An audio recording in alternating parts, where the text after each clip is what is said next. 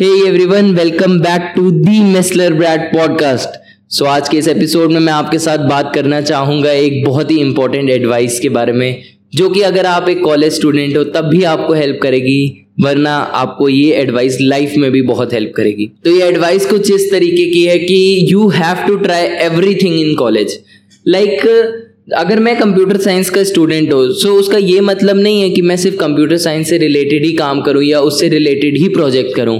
I should try everything चाहे वो marketing हो चाहे वो डिबेटिंग हो चाहे वो बिज़नेस हो। लाइक बिज़नेस मार्केटिंग एक चीज़ में आ जाते हैं पर उसके भी सब ब्रांचेस होते हैं लाइक पब्लिक रिलेशंस हो गए एंड पीपल हैंडलिंग हो गया कम्युनिटी uh, सपोर्ट हो गया।